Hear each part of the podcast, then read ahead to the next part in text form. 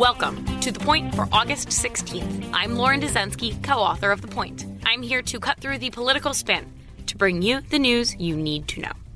President Trump is interested in buying Greenland. Yes, you are hearing that right. The president has raised the issue during meetings and dinners, asking aides and listening seriously about the possibility and advantages of owning Greenland. The Wall Street Journal broke this news Thursday afternoon. Trump has also asked his White House counsel to research the matter, according to two of the people familiar with the deliberations. There's not exactly an offer on the table. Our real estate developer president has apparently been simply eyeing it, and any sort of deal is far from done. The idea sounds wild now, but it has actually been attempted before, twice. First, in 1867, when the then Secretary of State showed interest in purchasing the island. Then, in 1946, the U.S. allegedly tried to buy the island, though then President Truman dodged questions about his pursuit of control in the region. This all begs the very fair question why Greenland? Trump himself hasn't expanded on why this Arctic island, but there could be a couple different reasons why.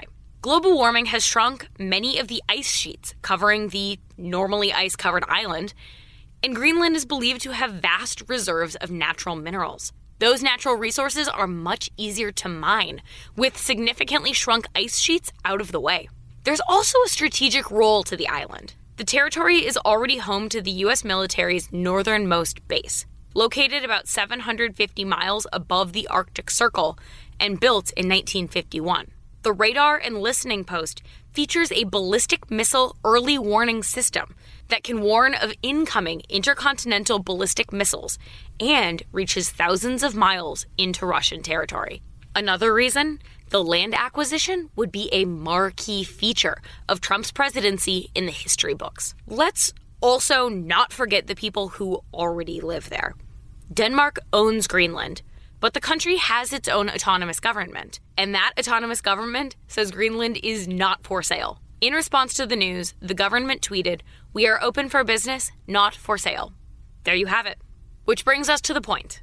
The Trump presidency continues to throw curveballs. This Greenland thing is just the latest. And that is the point for August 16th, 2019. Thank you for listening.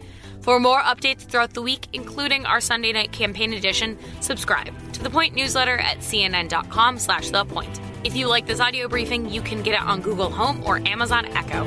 Or subscribe on Stitcher or Apple Podcasts or your favorite podcast app so you never miss an episode.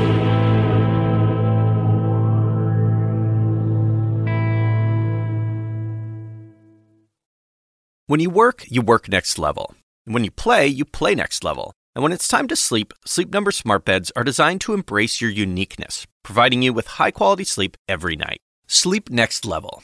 JD Power ranks Sleep Number number 1 in customer satisfaction with mattresses purchased in-store. And now, the Queen Sleep Number C4 smart bed is only $1,599. Save $300 for a limited time, only at Sleep Number stores or sleepnumber.com. Prices higher in Alaska and Hawaii.